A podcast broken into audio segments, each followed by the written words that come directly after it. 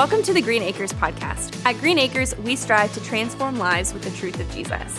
Today's message comes from Pastor Michael Gossett. Man, I'm telling you, there is nothing like gathering with God's people. There is nothing better. You know, I want to I want to believe that statement, and uh, I was I was back there, so I don't know if uh, Miss Debbie said this again, but uh, better is one day in your court than a thousand elsewhere. To be in the presence of God, to be the doorkeeper of his temple would be better than any other place on earth, any other place imaginable is the presence of Jesus. You know, this is a distinct gathering. It is a gathering like no other. I mean, there's no other gathering in the world that is like it. In fact, there will be 73,000 people that go to Arizona tonight and watch uh, the Kansas City Chiefs. Anyone? Okay. Some booze. Okay. Versus the Eagles. No way. Listen, you can't trust the students. All right. Anyways, before we get into a tomato throwing contest, all right, um, uh, there, there's, there's a uniqueness about sports that really, you know, the illustration was going to be that brings us together, but that didn't happen today, all right? So uh, it's a broken illustration already. But, but normally, think about your team, all right? And so say uh, that your team is playing tonight and your team, uh, you want to win. Your team, you're going to wear their colors. You're going to show up. You're going to be there in person. And that's exactly what uh, folks are going to do tonight. And not only the millions around the, uh, the United States watching on their television are joining in and watching uh, the game. Uh, you know, it even happened this past Tuesday night. This past Tuesday night, uh, there were about 20,000 fans who, who planned out the NBA season just to make sure that they were there in person to watch LeBron James surpass Abdul uh, Kareem Abdul Jabbar's record. And that happened on Tuesday night. About 20,000 people were there in person to see it taking place. And, and I'm going to tell you, you know, what is incredible about it is that there were some folks um, who were watching um, LeBron score throughout the season, and they're making sure that they're calculating based on hypotheticals and based on um, what they think will happen. And so uh, to make sure that they get the right seat at the right game at the right time so that they can just be there in person. I mean, there's something incredible. And as soon as LeBron uh, hit that fadeaway jumper to, to surpass the record, I mean, the entire stadium went crazy. I was watching on my, uh, on my couch, and so I didn't get up and scream.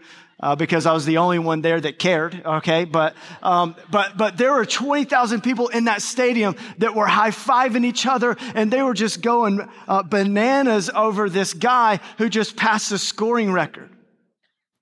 You know, what makes us so distinct in our gathering is not whether or not we're going to score a touchdown or not whether or not we're going to pass some record or anything like that. Uh, what makes us so distinct is that you and I have a true reason to celebrate like no other people on earth. Like there is no other reason to celebrate the, the celebrations that are going to happen tonight, the celebrations that happen Tuesday night, they're very limited, they're very temporal.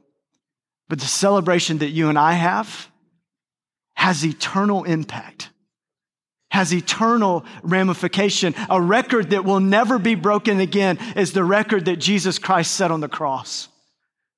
No one will surpass that because it will no longer, it's no longer needed what Jesus did on the cross, he cried out in his final words saying, It is finished. There will never be another time. Listen, LeBron James can't say that. Patrick Mahomes can't say that. Nobody can say that except Jesus himself, that it is finished. Every other record is meant to be broken. Every other celebration will need to be celebrated again. But you and I, we have something distinct, and that is why we gather in a distinct way because we have a distinct reason to gather. This is what Paul talks about in Colossians.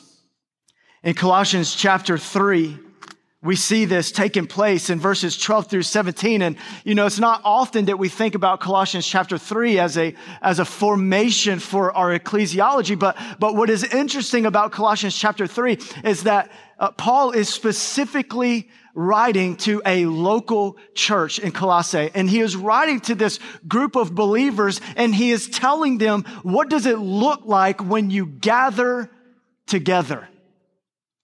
When you gather in one body. And he gives us some insight of what that should look like in verses 12 through 17. And so, if you have your copy of God's word, uh, would you mind standing if you're willing and able? And we're going to read this passage together. And it says this, starting in verse 12. It says, Therefore, as God's chosen ones, holy and dearly loved, put on compassion, kindness, humility, gentleness, and patience, bearing with one another and forgiving one another if anyone has a grievance against another. Just as the Lord has forgiven you, so you are also to forgive. Above all, put on love, which is the perfect bond of unity. And let the peace of Christ, to which you were also called in one body, rule your hearts and be thankful. Let the word of Christ dwell richly among you in all wisdom, teaching and admonishing one another through psalms, hymns, and spiritual songs, singing to God with gratitude in your hearts. And whatever you do, in word or in deed, do everything in the name of the Lord Jesus, giving thanks to God the Father through him. Heavenly Father, will you speak to us now? God, in ways that only you can. Father, you, by your Spirit, you know exactly what words are needed. You, you know exactly what needs to be said, what needs to be heard. And so, Father, that is our prayer today. God, that you would speak clearly and that we would hear unhindered so that you may speak to us, Father. We ask that in the name of Jesus, amen. Well, you may sit down once again. We've seen this once before. As we've been studying what the church is, as we, have been studying this, this term, ecclesia, what that truly means is the called out people, those who are set apart by God Himself. It is the people that God died for. It is the people that have trusted in Him as their Lord and Savior. And so, because of that, they are set apart. They are a distinct people from the world, from everyone else. That no one else can claim this distinction. It's a marker that is only given by the Spirit of God Himself that was bought by Jesus, the Lord Himself. But what does this people do when we come together? You know, we don't talk about this much. Um, I haven't heard many sermons on it, to be honest with you, growing up in the church. Um, I've never really thought about it much. You just go to church and do what they tell you to do. You go to church, you sing some songs, you hear uh, some preaching, you do your best to stay awake, you go to lunch, and then you go home for Sunday afternoon nap. That's what you do for the Lord's day. And that's really most of our understanding. And let me just remind you something there's nothing evil in that. Uh, the way we grew up is the way we grew up. But God's word actually informs what we should do when we gather. Remember, we talked about God's word and how it's distinct from any other kind of word. And because it's a distinct word, that, that is the word by which we are informed and instructed for all things. Not just the way you live individually, but the way we live corporately, the way we come together, the way we worship together. And this is where Paul begins, is that togetherness that community of believers, the local body, what are they to look like when they do come together? And the first thing that we need to understand about this gathering is that it provokes something within us. It provokes these horizontal relationships that, that go from here to there, that go outwardly.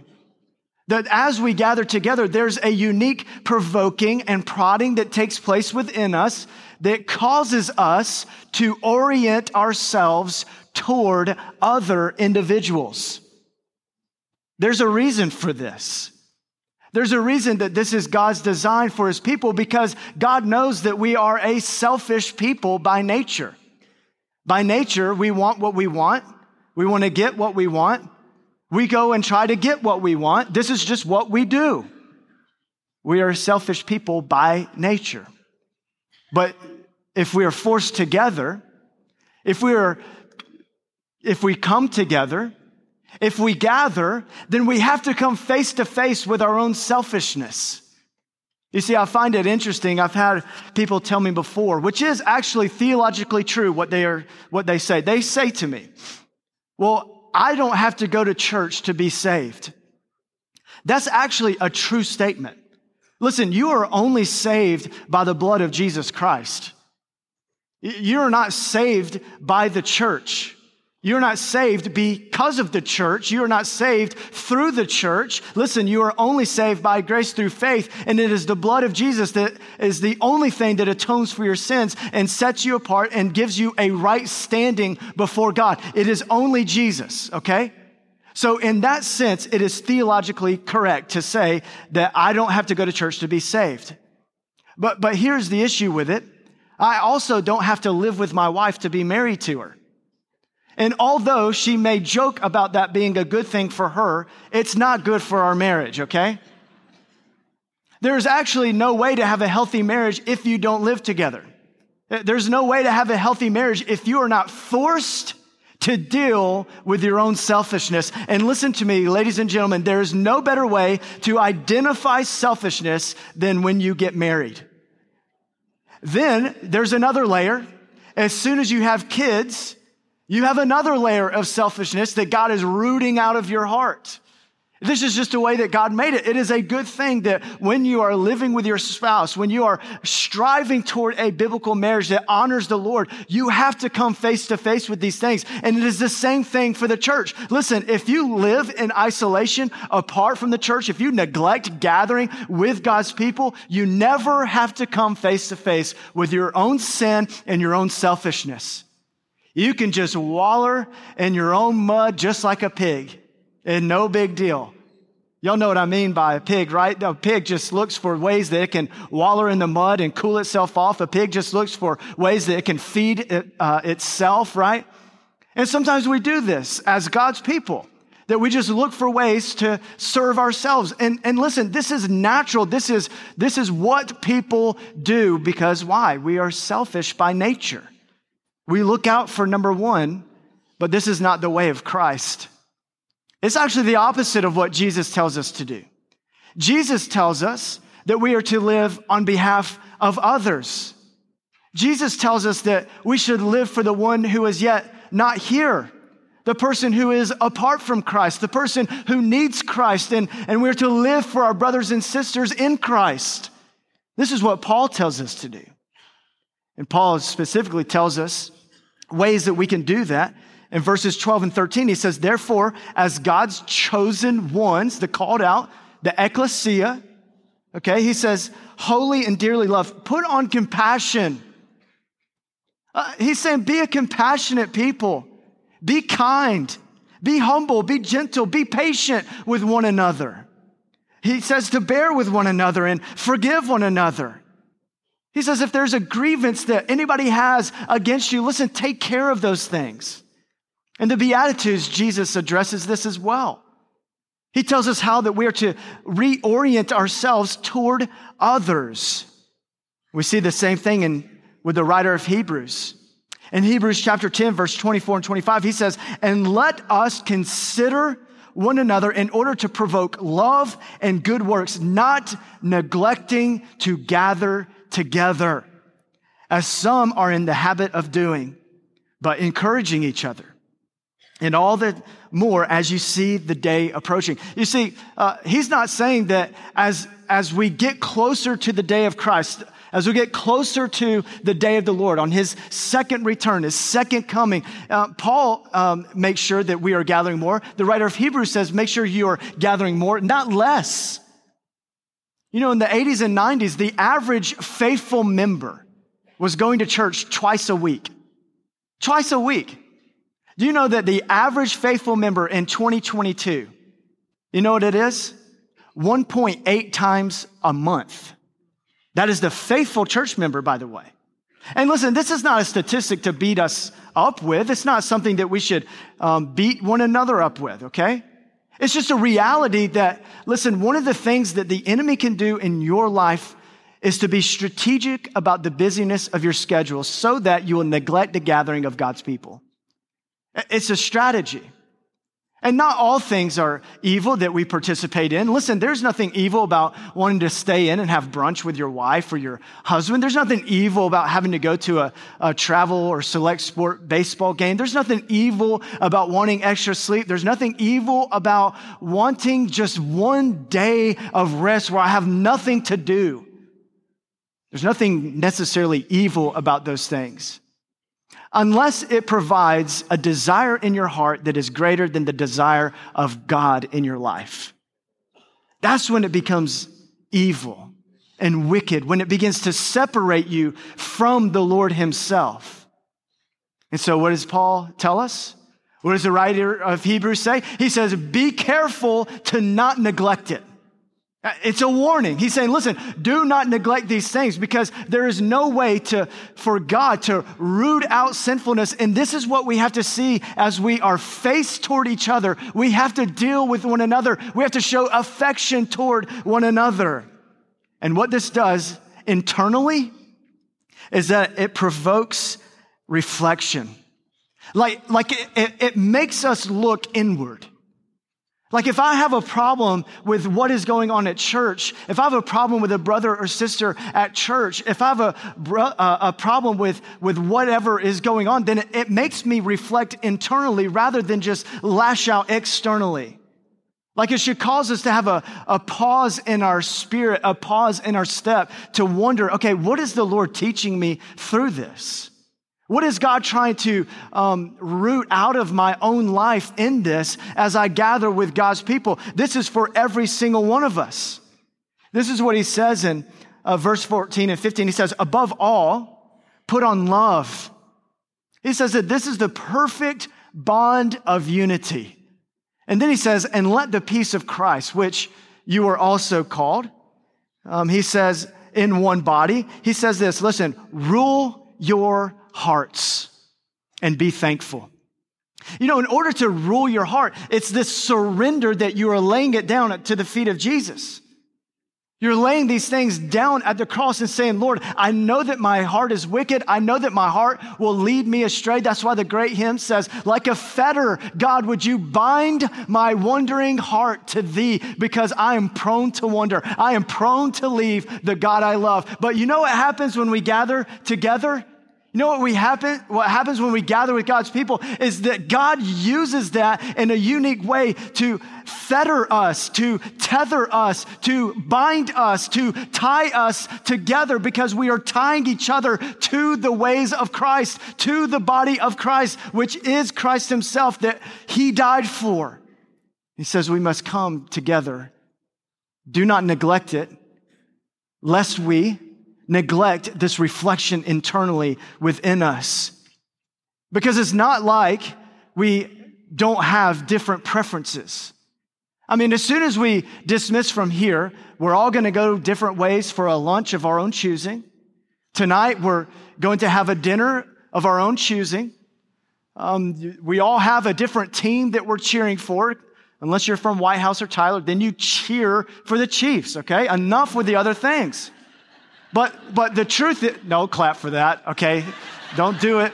I see it in your eyes. But, but here's the truth we all have our own preferences. I love vanilla ice cream. I'm a plain guy. My wife loves chocolate. We can still get along. Because here's what is going on though. When you are forced to face with one another, and God begins to root out these things in your own heart, it allows us to do what Paul is saying here is to put on love It allows us to be affectionate toward one another. It allows us to, to be a distinct people because this is what the world says. The world says that every gathering is about you individually. Like if you pay money to go see a team, listen, nobody's going to expect you to switch jerseys. Like nobody's going to expect you uh, to switch who you're cheering for. The truth is, is that a distinct gathering means that we all come into this place together. When we gather as one body, what we do is that we lay our preference on the ground and say, God, you do with it whatever you want. We lay our desires on the ground. We lay what we want on the ground and we say, God, do with me whatever you want for the edification, for the admonishing of the body of yourself. And so use me however you want me to be used, but I want to be yours. You see, that's what it looks like to be a distinct gathering is when you have a selfish people who want to be selfish, but they love Christ so much that they lay it down and say, It is not about me. It is not my desire, God. It is about you. And it changes everything about the way we gather. And then the world will look and they'll say, Why, why are they so different? You know, different doesn't mean weird, okay? Listen, God is not raising up a bunch of weirdos. That's not what He does. He's raising up people to be distinct for Him, different for Him. And maybe to the world that does look weird because there's nothing else like it.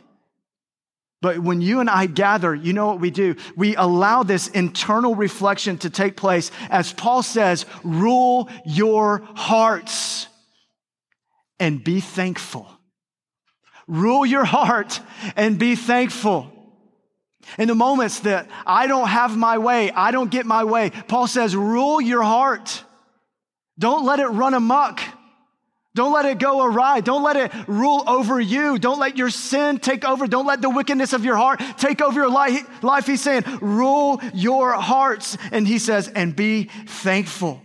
Because I'll promise you this, there will be times that we gather and the preaching just does not tickle your ears. I promise there will be times that we gather and the song selection is not your favorite, that, that it's not your particular type of style. And here's what the world has to offer you. At any moment, you can go online and you can listen to your favorite preacher, you can listen to your favorite sermon of your favorite preacher, and you can listen to it at your own favorite time in your favorite pajamas, in your favorite bed, at your favorite house, eating your favorite cereal, doing your favorite things.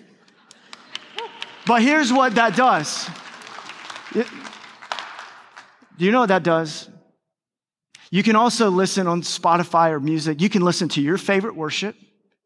You can listen to it whenever you want. You can listen to your own style, and you'll never have to deal with people again. You'll never have to deal with your brothers and sisters. We will never actually have to work through things together as a family. But that is not the way of Christ. And that is not the witness to the world because that is what the world expects of us. Just do your own thing. Listen, you have options. You can go to church wherever you want. That's a true statement. But you're not called to go to any church you want. You're called to go where God calls you.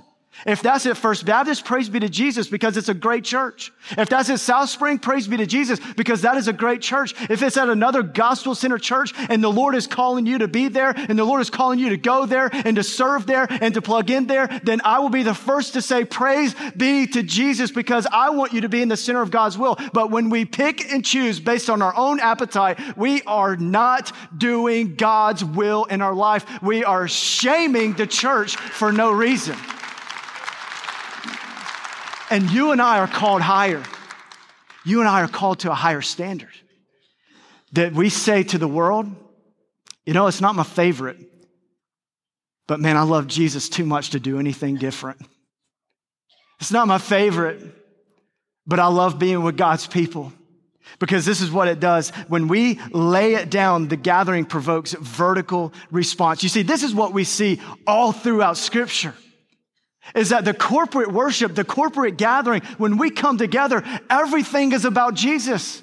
Everything is about our response to Him. This is exactly what we see in Isaiah chapter 6.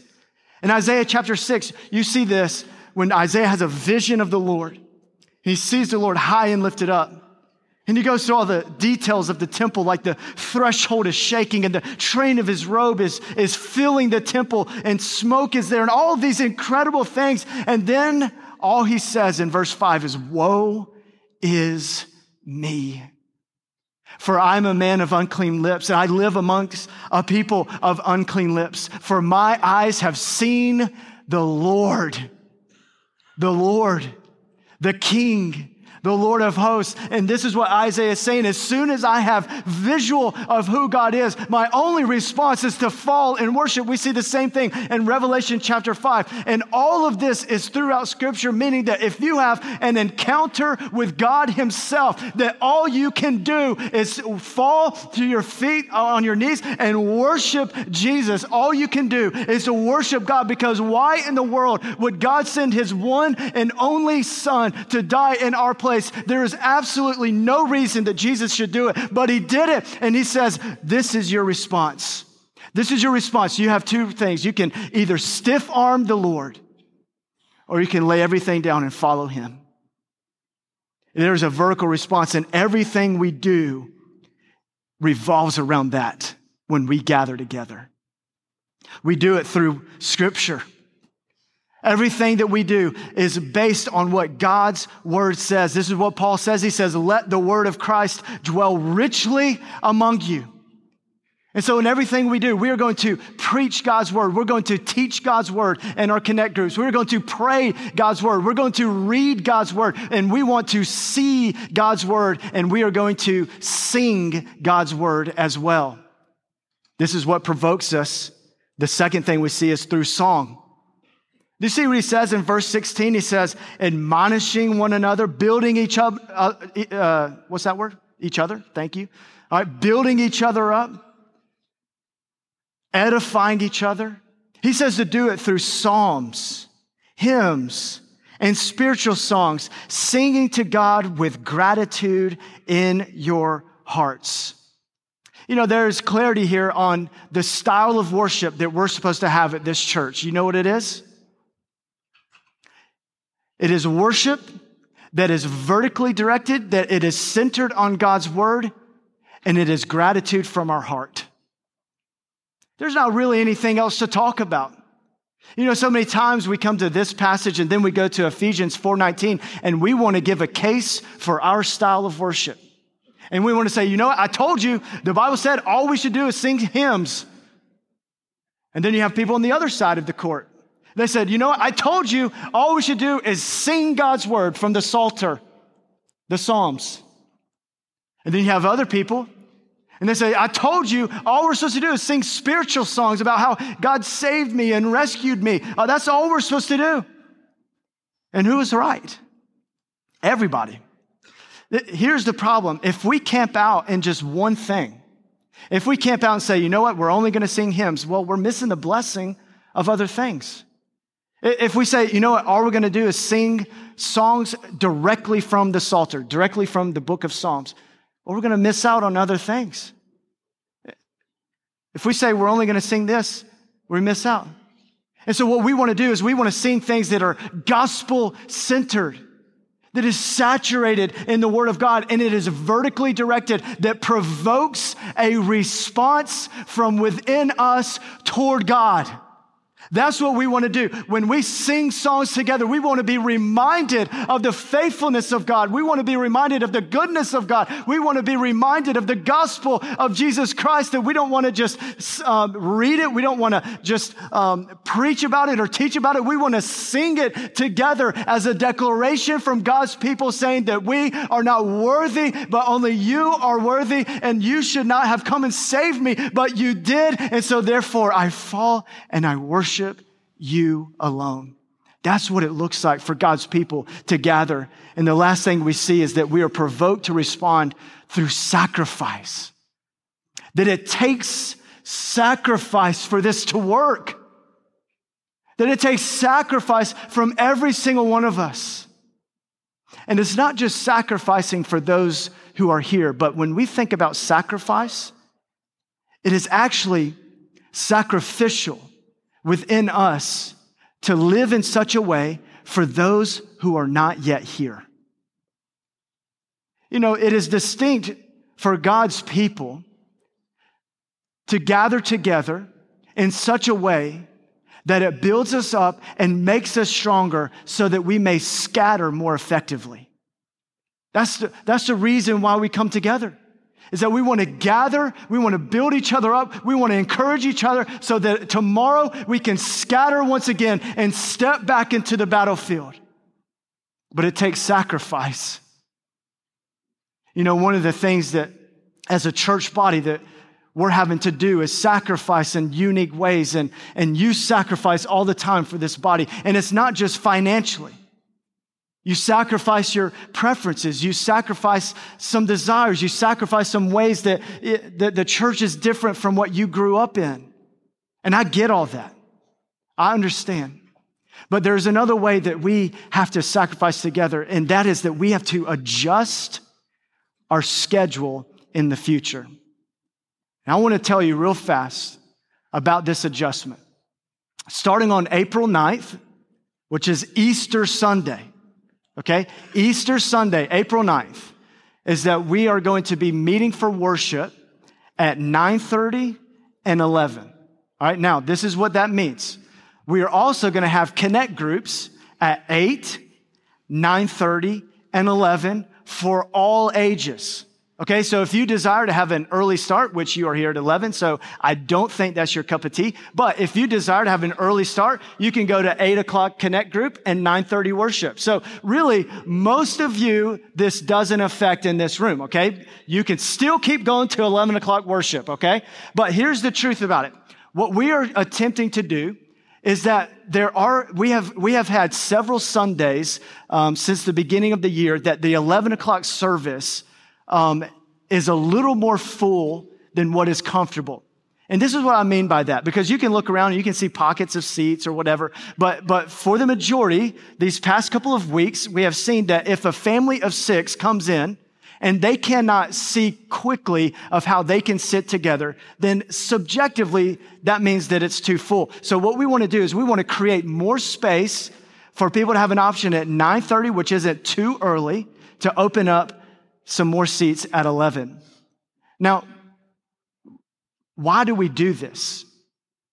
You see, the greatest distinction of God's people, the greatest distinction of our gathering together is that we live a sacrificial life that is a reflection of the sacrifice that Jesus did for us. And this takes sacrifice. It takes finances. It takes his service. It takes all of these things for God's mission to continue to move forward. And I just want to ask that you continue to press in, that we continue to move forward as his people. And in those moments, I want you to ask yourself, am I living a reflection of the sacrifice of Jesus in my life or not? What was it that Jesus did?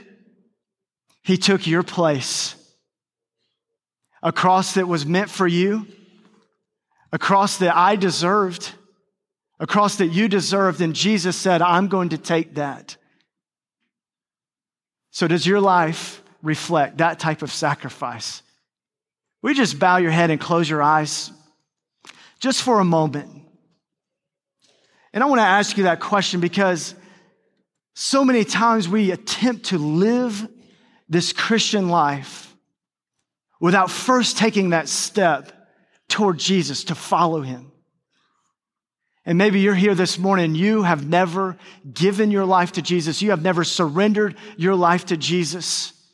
You have never been saved, and you know that. Well, the Bible says that today is the day of salvation, and He is inviting you right now to partake in the sacrifice that He gave you freely. The removal of your sins once and for all the Bible says that if you confess with your mouth, that if you believe in your heart this gospel message, the Bible says you will be saved. And I want to invite you right now, if that is you this morning, you pray right now. You pray, Jesus, I need you to save me. I need you to step into my life. And whatever that is, make that your prayer. Heavenly Father, this is our prayer today. God, that those who are who have been saved, those who are saved, God, that we would live the life that you are calling us to live in the grace that you have provided for us. God, because it's not me mustering up more courage to live for you. It is your grace. It is your spirit inside of me that allows me to live for you. And so, God, would you help us? For those who have never given their life to you, I pray, Jesus, right now, that you would stir and speak to them clearly. And it's in the name of Jesus we pray. Amen. Hey, thank you for joining us today with our church family here at Green Acres Baptist Church. And this invitation is for you. Maybe God is stirring in your heart right now from what you have heard. Maybe you need to give your life to Jesus. Uh, maybe God is calling you right now for salvation. You know, the Bible is very clear that if we uh, confess with our mouth and if we believe in our heart that Jesus is Lord, the Bible says that you will be saved. And so, right now, you could pray a very simple prayer and just say, God, I know that I'm a sinner and I need you to come into my life and save me. If that's you today, we want to help you and walk with you with this decision. Maybe for others of you, uh, maybe you've been saved, but maybe you've been waiting to get baptized. Uh, maybe you need to figure out what it means to be a member of our church here at Green Acres, whatever that decision is, we want to come alongside you. And so do us a favor. You can fill out the Connect card at gabc.org, and one of our team members will be with you very shortly. Whatever it is that God has laid on your heart, we want to walk with you in your growth in Jesus Christ. I look forward to hearing from you soon.